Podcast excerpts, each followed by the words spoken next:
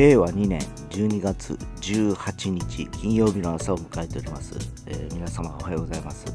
えー、本当朝から寒くてですね、えー、今日ちょっと朝ニュースを見ておりましたら関越自動車道ですかね、えで雪がどかぶりしててですね車がなんか立ち往生しまくってる映像が飛び込んできました。なんか30時間以上車の中にいるとかですねいらっしゃる方もいらっしゃってですねえー、なんか大変だなと思いながら映像を見てました、えー、ここ九州はあんまりあの雪がどこだか降る感じではないんですけど、えー、また急に降り出すとですね、え交通も麻痺しますし経済も止まり気味になりますのでですね今日も車を運転される方は気をつけて運転されてください。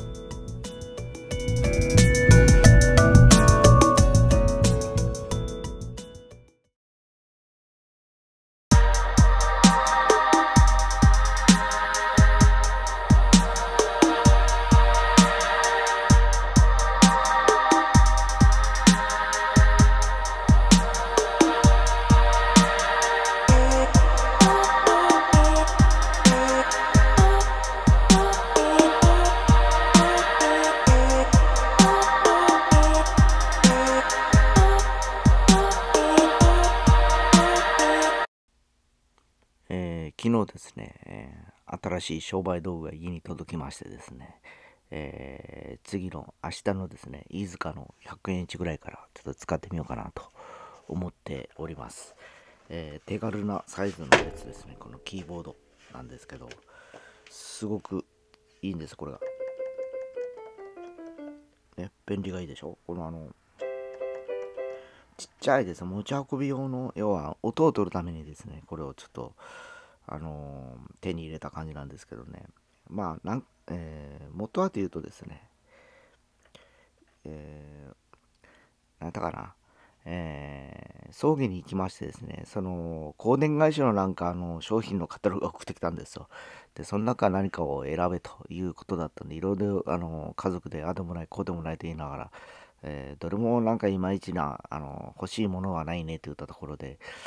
えー、かねてからちょっとあのいろいろレッスンとかで使いたい、えー、持ち運べる音が出るなんかこう楽器っていうのないかなと思ってたんですね。ちゃんとした成立が出るやつですね。だちょうど、えー、これが載っておりまして、えちゃんとポータトーンっていうかいろいろ音楽も入ってるんですねこういう。この時期にこうふさわしい。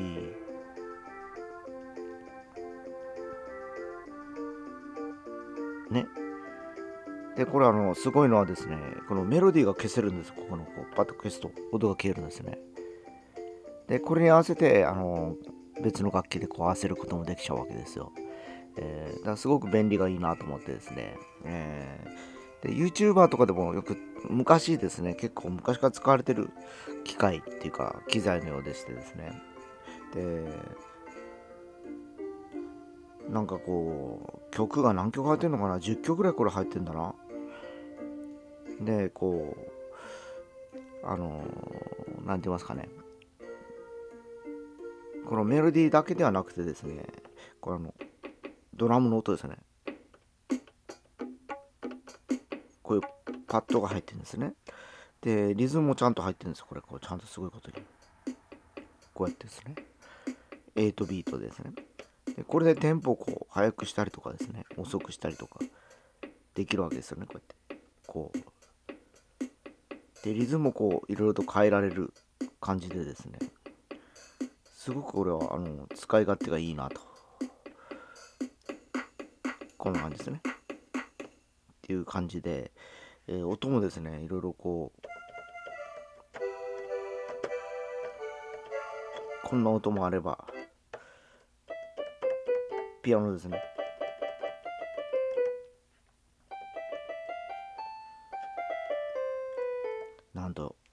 音の種類が100種類も入っております。えー、すごくあの便利なんでですね、明日の飯塚から登場かなという気がします。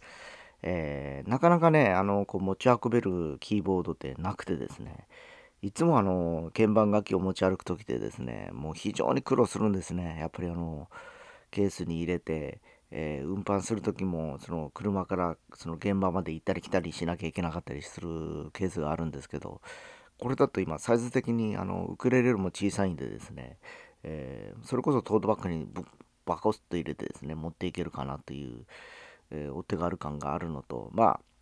えー、自分でお金出した感じがしないんでなんかもらった感じがするんでですねまああのもっと雑にっていうかですねいっぱい使いながら使い倒していきながら、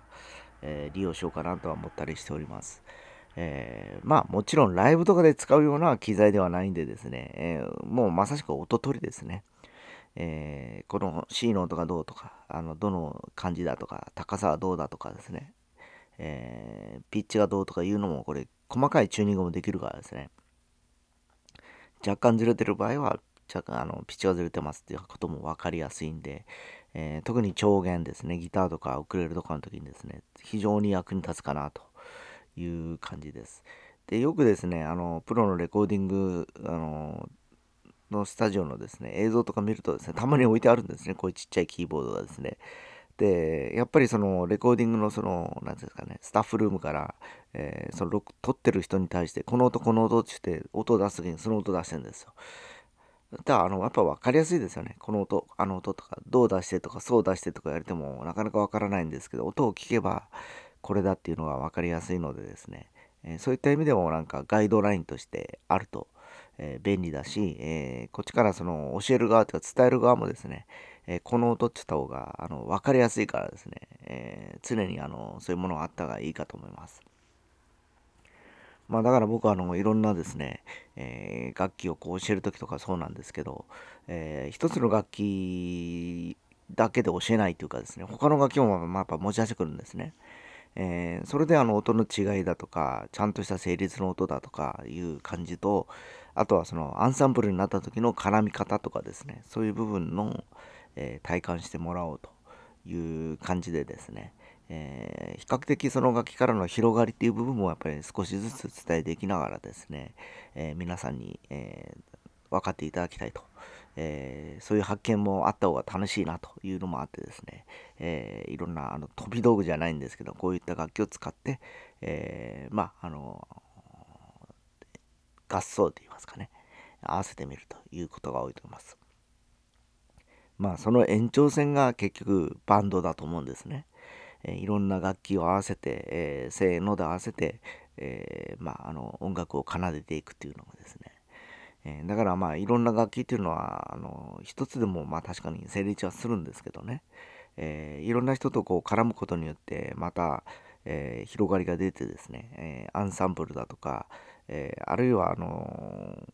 合奏の場合ですねずっと弾いてなくてもよかったりするわけですね給付っていうのがあって休んでる時間があったりとかするわけですよ。えー、よくオーケストラの、え、テレビの、え、映像とか見られると分かると思うんですけど、バイオリニストがずっと最後まで弾いてるかさ、弾いてないところもありましてですね、えそれぞれが役割があるからで、そのパートパートをこうやっていくと、え最終的に曲になるという、え感じですかね。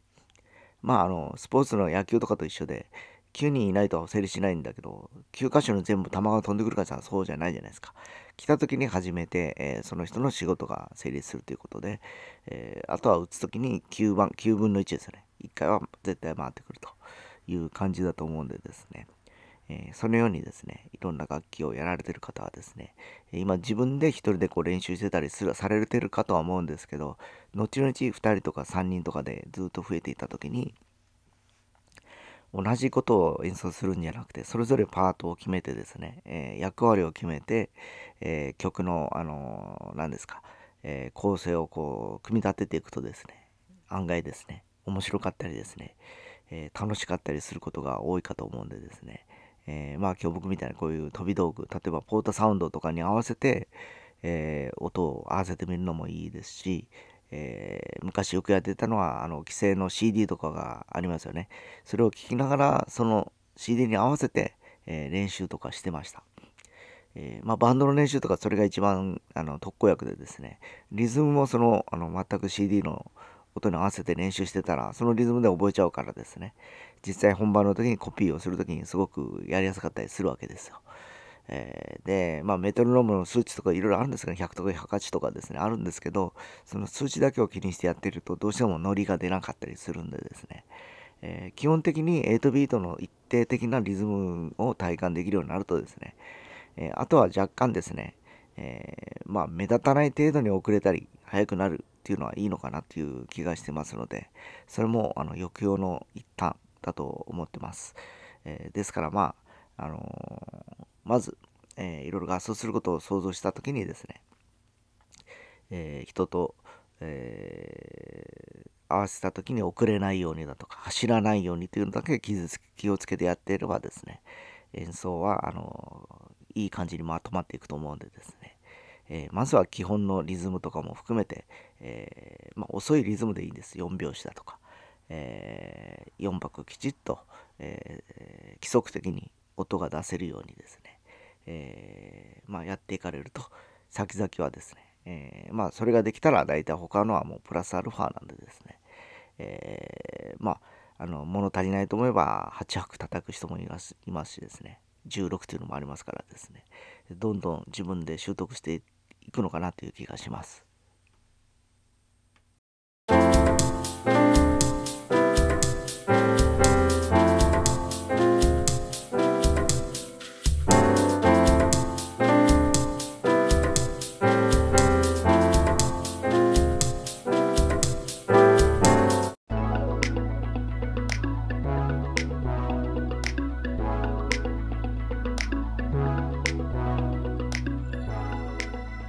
えー、冒頭でですね、関越自動車道の、えー、大渋滞と、大大、えー、要は立ち往生ですね、雪で、え大変なことになっているという話をしたかと思うんですけど、今、我が家の周りの気温を調べましたら、なんと4度しかないんですね。通りで寒いわけだなと思いながらですね、えー、この後ちょっと僕、山間部を一部あの抜けて出かけることもあってですね、え、最初に車気をつけてくださいというふうに話をしたかと思うん。ですけど我が家の車は二輪駆動なん。でちょっと雪が深くなって坂道とか山山間も入っていくとですね、えー、なかなかこう運転するのも気を使うわけですね、えー、かといってですね、えー、あの4駆 RV 車っていう車がいくつかあると思うん。ですね今あのステーションワゴンとかも含めて4輪駆動の車が増えてきたかと思うん。ですけど一時期4駆だから大丈夫だというふうにランクルに乗ってる人とかですね、えー、要はパジェロに乗ってる人たちが雪の中ガンガン走ってると、えー、実はですね、四輪駆動車はあの横滑りするんですね。えー、普通の二輪駆動とは縦滑りして前か後ろ滑っていくんですけど、え四輪駆動車っていうのは横に滑るんですよ、斜めとかですね。えー、だからやっぱり一定の積雪をしてたりすると、もうあのチェーンとかですね、やっぱり施しとないとですね、なかなかこう、スタッドレスタイヤだけじゃやっぱり走りにくいという環境にもなりますんでですね、えー、まあ、九州の場合はそこまで雪深くはないんでですね、えー、最低限あのすぐ使えるようなチェーンとかをですね、えー、載せていればですね、何度か、えクリアできるかなと思います。えー、とはいうものの、私自身は今までチェーンというものを買ったことがなくてですね、えー、スタッドレスタイヤというのも買ったことがないんですね。えー、おそらく九州の、まあ、特に福岡に住まわれている方はですね、えー、僕のようにですね、えー、まあ、チェーンも買ったことがない、スタッドレスタイヤも履いたことがないという方も結構いらっしゃるんじゃないかなと思います。別の夏用タイヤで1年間過ごせるんであれば、お金もかからないし、手間暇もかかんないし、というふうに思いますしですね、えー、雪が多い日にあんまり遭遇することもなくてですね、まあ街中を走ってる感じでは雪はほら車が結構走ってるところはすぐ溶けていっちゃいますからね、